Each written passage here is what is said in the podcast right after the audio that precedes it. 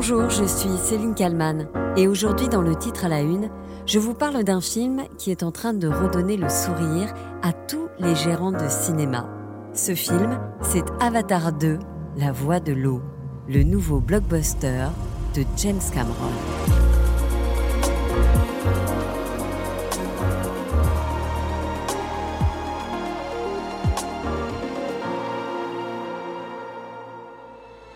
Le pari de James Cameron est sur le point d'être gagné. Une semaine seulement après sa sortie en France, plus de 2 millions et demi de spectateurs sont déjà allés voir Avatar 2 en salle. James Cameron a prévenu, avec Avatar la voix de l'eau, il souhaite faire mieux que le premier opus et dire au monde entier que non, le cinéma en salle n'est pas mort. Petite précision, le premier opus est le plus grand succès de tous les temps au cinéma. Le défi est donc costaud. En tout cas, c'est l'occasion de nous replonger dans Avatar, sorti il y a 13 ans. Une claque mondiale, un événement bien avant sa sortie.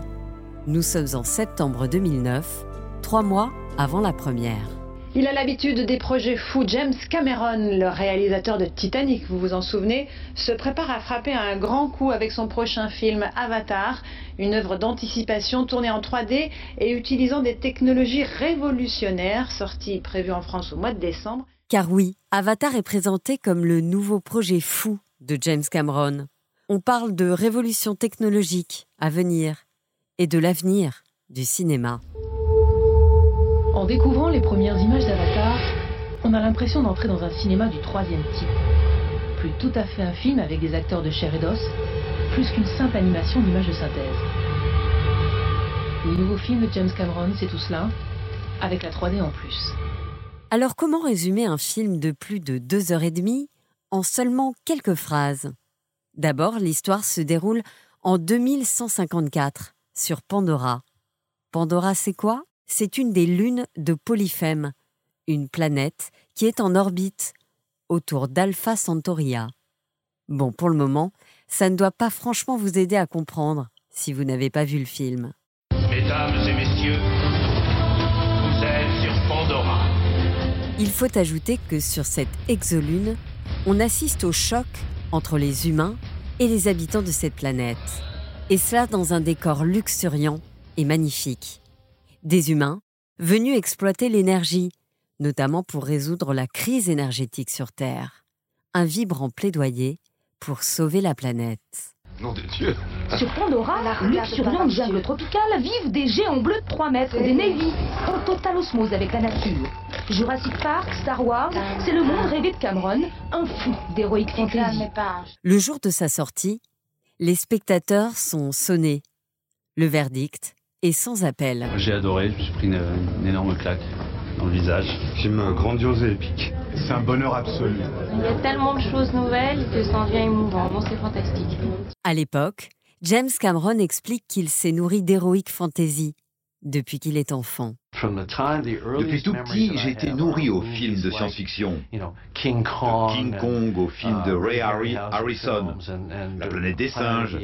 J'adore cet univers. Un univers qui, avec Avatar, prend une autre dimension justement. La 3D. Les acteurs sont transformés en extraterrestres, non pas avec du maquillage, mais plutôt grâce à une caméra révolutionnaire et des capteurs reliés à des ordinateurs. Ainsi, la moindre expression et le moindre geste sont captés. Pendant près de 15 ans, James Cameron a rongé son frein, attendant patiemment que le monde de l'image rattrape son retard technologique. Il peut désormais offrir au grand public une nouvelle approche du cinéma. Avec Avatar, on ne se contente plus de regarder un film, on le vit. Avatar, un film qui explose tous les chiffres, et notamment ceux des entrées en salle. Comme 7 millions et demi de Français avant eux, ils attendent patiemment leur passeport pour Pandora, planète des superlatifs de Cameron. Avatar était le film le plus cher, 300 millions de dollars. Il est en passe de devenir le plus rentable grâce à des spectateurs totalement bluffés. Le succès est tel que des petits cinémas décident de moderniser, d'investir pour que leurs salles soient équipées de la 3D, comme ici, à Vienne, au sud de Lyon. Après un essai de quelques mois cet été en location, histoire de tester le procédé, ce cinéma indépendant a décidé d'imaginer son avenir en trois dimensions. pour la sortie d'Avatar, il a donc fallu investir 250 000 euros pour équiper trois salles en numérique. Une expérience sensorielle et émotionnelle exceptionnelle. Un vertige immersif, une déflagration. Voilà les commentaires qui accompagnent la sortie de ce film, où il faut jouer des coudes pour réussir à avoir une place. Derrière les grilles, les spectateurs patientent déjà depuis une heure pour donner à leur après-midi un peu de relief. Alors la 3D c'est complet hein Ça vous tente pas la 3D madame? Ben si mais il n'y a plus de place. 5 minutes à peine. C'est la une à droite. Et les 200 places pour le film Avatar se sont envolées. Et c'est comme ça depuis bientôt deux semaines. On nous a dit quitte à le voir, il vaut mieux le voir en 3D. Donc on est venu le voir en 3D, on est venu hier, c'était tout complet et on a pris nos places pour aujourd'hui. Mais alors, pourquoi a-t-il fallu attendre 13 ans avant la sortie de la suite? James Cameron l'a expliqué. Ce temps lui a permis de travailler à l'extension de la franchise, en imaginant jusqu'à un cinquième volet de la série, sans même savoir s'il verra bien le jour. Si c'est le cas, alors nous n'avons pas fini d'entendre parler d'Avatar.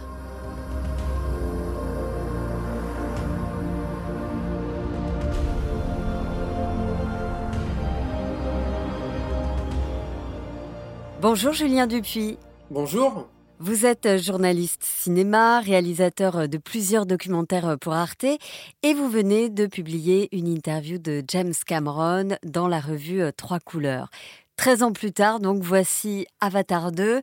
Euh, vous l'avez trouvé dans quel état, James Cameron? Il est euh, stressé? Parce qu'il accouche quand même d'un projet monumental sur lequel il a tout misé. Oui, oui, alors après, euh, James Cameron, il mise toujours tout sur tous ses films. Hein. C'est une de ses caractéristiques et c'est aussi une des choses qui explique que finalement, bon, il approche les 70 ans, bah, il a pas réalisé tant de films que ça, il n'est pas extrêmement prolifique, mais c'est parce que ses, ses projets sont des, des expérimentations à chaque fois, sont des tours de force. Il a réussi l'exploit en fait de se surpasser à chaque à chaque film. James Cameron, c'est pas quelqu'un qui a peur, c'est pas quelqu'un qui se caractérise en tout cas par ça. Il avait une certaine appréhension tout de même euh, vis-à-vis de la réception potentielle du public. Lui, ce qui, ce qui l'inquiète en fait, enfin c'est pas que ça l'inquiète, mais ça l'interroge, on va dire plutôt, c'est que euh, le, le, second opus est euh, très différent du premier. C'est pas un clone en fait, c'est quelque chose qui m'a qui m'a dit à, à, plusieurs reprises et il espère que le public saura embrasser cette cette nouvelle vision. Moi, je, après avoir vu le film deux fois, j'ai aucun doute sur le fait que le deux fois, deux fois ah oui, quand même. Et alors qu'est-ce qui change euh, entre ces deux volets de la saga Avatar? Bah, Il bah, y, y, a plusieurs choses, si vous voulez. C'est que c'est un film qui est plus euh, ample sur beaucoup d'aspects. C'est-à-dire que là, on, on part sur euh, une autre facette de, de, de, Pandora, mais aussi on se retrouve avec un récit qui est beaucoup plus choral. C'est-à-dire que le premier film était vraiment centré sur le parcours et l'évolution d'un personnage en particulier, qui était donc Jack Sully, qui était ce, militaire terrien qui, qui partait sur la lune de Pandora pour euh, aider, assister euh, les, terriens à coloniser euh, cette, planète et à en exploiter les, les richesses. Dans la suite, Jack Sully, de son côté, a fondé une famille, donc il est toujours avec sa compagne Neytiri. Il, a quatre enfants et à ces quatre enfants vient s'ajouter un, un, un gamin qui est un, un, petit peu un enfant sauvage, qui est un jeune terrien. Ça va euh, ajouter des, beaucoup de tensions dramatiques. Donc il y a quelque chose du récit choral en fait euh, à ce niveau-là dans, dans, dans, Avatar, la voix de l'eau, qui, qui, rend sa narration nettement plus euh, riche et complexe. C'est un film écologique, révolutionnaire, vous diriez plus que le premier? Ça s'est radicalisé en fait. De toute façon, James Cameron euh, est aujourd'hui à une conscience écologique très très forte. Hein. Il est vegan depuis euh, plus de dix ans. Et en fait, le projet d'Avatar est aussi une façon pour lui de sensibiliser le public euh, à euh, toutes les, urgences climatiques auxquelles on doit faire face aujourd'hui. C'est indéniable. Hein. On ne peut pas euh, décorréler le film de ce projet-là. C'est impossible. Je le rappelle, ce film a coûté 350 millions de dollars. James Cameron pouvait pas faire moins. Oui, totalement. Enfin, moi, à mon sens. Hein. C'est-à-dire que, comme je vous l'ai dit tout à l'heure, euh, James Cameron a été connu pour ça. Lui, c'est quelque chose qui l'embarrasse un petit peu. Mais bon, force est de reconnaître qu'à chaque fois, il a, a explosé des, records au niveau du budget. Terminator 2, le jugement dernier, quand le film était sorti au début des années 90, c'était déjà présenté comme le film le plus cher de l'histoire du cinéma. Et euh, Titanic, quand c'est sorti, c'était aussi présenté comme le film le plus cher de l'histoire du cinéma. Après, ce qu'il faut savoir, c'est que euh, James Cameron, encore une fois, il met tout en jeu. C'est-à-dire que Titanic, il faut rappeler que pour réussir à, terminer le film en temps et en heure, il avait restitué la totalité de son salaire et il avait euh, refusé euh, le pourcentage sur les recettes pour que le, studio puisse accepter de, financer jusqu'au bout le film.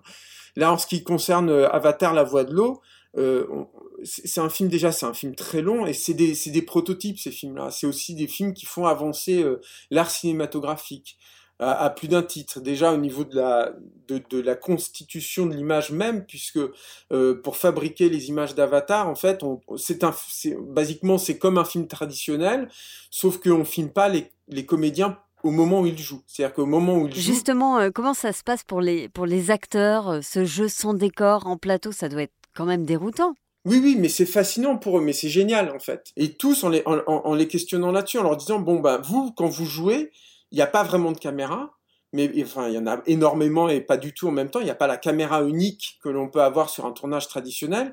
Vous êtes dans un décor qui est complètement dénué de tout élément décoratif, justement. C'est-à-dire que c'est un plateau vide, avec juste quelques éléments qu'ils peuvent manipuler comme ça. Vous n'avez pas vraiment de costume, c'est-à-dire qu'ils ont des, espèces de juste corps euh, avec des, petits points, en fait, qui vont permettre à l'ordinateur de capter leurs différents mouvements, leurs déplacements, en fait, dans l'espace. Ils ont juste une perruque en général parce que les, les, cheveux, les longs cheveux en fait conditionnent énormément la façon de bouger, de positionner les épaules, de bouger la tête, etc. Et en fait, pour eux, c'est une libération. L'acteur, de toute façon, il simule, si vous voulez. Ça a toujours été faux au cinéma. Hein. Euh, euh, je veux dire, on tourne des scènes de, de baiser ou d'amour euh, face à une caméra dans un, décor qui n'est pas complet, avec le, mec qui est là en train de prendre le son, etc. Donc, de toute façon, il faut faire abstraction de tout l'entourage, on va dire, technologique dans le, cinéma, même dans le cinéma dit d'auteur, de le cinéma vérité, c'est de toute façon le cas. Là, ce que propose James Cameron avec ce qu'on appelle la performance capture hein, sur Avatar, ce, n'est finalement que quelque chose qui est jusqu'au boutiste en fait, si vous voulez, qui est un peu le pinacle de tout ce que, euh, de toute cette tendance là. James Cameron, dans sa carrière, il a toujours été euh, un pionnier, hein, en particulier sur la révolution numérique, que ce soit euh, Abyss en 1989, il y a eu Terminator 2 en 91, jusqu'à Avatar aujourd'hui. Pourquoi est-ce que l'aspect technique du cinéma est si important pour lui? Lui fait partie des cinéastes qui estiment que pour que le cinéma puisse survivre, pour qu'il puisse continuer à attirer les foules, il, doit évoluer. C'est-à-dire que le cinéma a toujours fonctionné comme ça, hein, depuis, euh, depuis le, début du XXe siècle. À chaque fois qu'il s'est retrouvé face à des problématiques d'exploitation, il, a, toujours dû euh, euh, changer euh, évoluer pour pouvoir à nouveau attirer les foules. Une des, choses que propose Avatar, c'est de proposer un spectacle évidemment en relief, comme dans le précédent film, mais aussi en haute fréquence. Le cinéma est à 24 images par seconde, depuis les années 30 environ. C'était une raison principalement financière, c'est-à-dire que de cette façon, on avait une image qui était plutôt souple et, et sans consommer trop de pellicule, puisque la pellicule coûte cher il n'y a pas de logique, si vous voulez, interne à, ces 24 images par seconde. Nous, en tant qu'humains, on voit beaucoup plus que 24 images par seconde dans l'environnement, dans, le monde qui nous entoure. Donc ce que propose James Cameron, c'est d'augmenter ce ratio d'images. Lui, il monte jusqu'à 48 images par seconde. Qu'est-ce que ça procure? Ça fait que du coup, l'image semble euh, encore plus immersive. Il y a comme un voile en fait qui disparaît. Les mouvements sont plus souples, il n'y a plus de flux de, mouvement par exemple. Tout est beaucoup plus fluide. Le relief est extrêmement agréable parce que finalement, l'expérience que l'on vit en salle s'approche de l'expérience que l'on vit dans le monde réel le, relief que nous on perçoit dans le monde réel, on n'a pas de gêne avec nos yeux parce que justement on voit le monde à beaucoup plus que 24 images par seconde.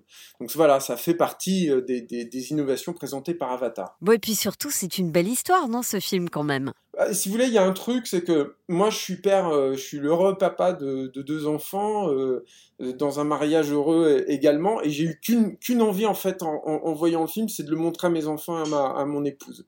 Euh, c'est un, vrai film familial, alors pas dans le sens euh, euh, gnangnan, euh, la praline, pas du tout. C'est un film qui dit quelque chose de la famille qui est extrêmement, moi je trouve qui est extrêmement fort, qui est extrêmement puissant. Euh, Cameron, c'est quelqu'un qui est capable de présenter un spectacle absolument incroyable. Et alors là, Avatar, la voix de l'eau, c'est hallucinant. C'est-à-dire qu'il y a une scène d'action à la fin là qui doit durer, je sais pas, j'ai pas calculé, hein, si vous voulez. Moi, j'étais tellement dans le film, mais ça doit durer pas loin d'une heure. Et c'est peut-être la scène d'action la plus grandiose qu'il nous ait jamais proposée, ce qui est pas peu dire. Et en même temps, il a cette capacité, encore une fois, de se concentrer sur l'humain. Alors bon, là, il s'agit de Navi, hein, il s'agit d'extraterrestres, mais ça fait rien. Il y a cette, euh, ce truc où finalement, c'est l'humain qui compte et qui prime avant tout. C'est rare. Et je pense que c'est ça, en fait, c'est là que réside, en fait, le, le, succès de, de, James Cameron. Merci, Julien Dupuis, d'avoir euh, répondu à mes questions pour le titre à la une. Ben, de rien, merci à vous. Merci à Sophie Perwaguet pour le montage de cet épisode et merci à vous de l'avoir euh, écouté. S'il vous a plu, n'hésitez pas à le partager autour de vous et à commenter sur euh, toutes les plateformes de podcast. Je vous dis à demain pour un nouveau titre à la une.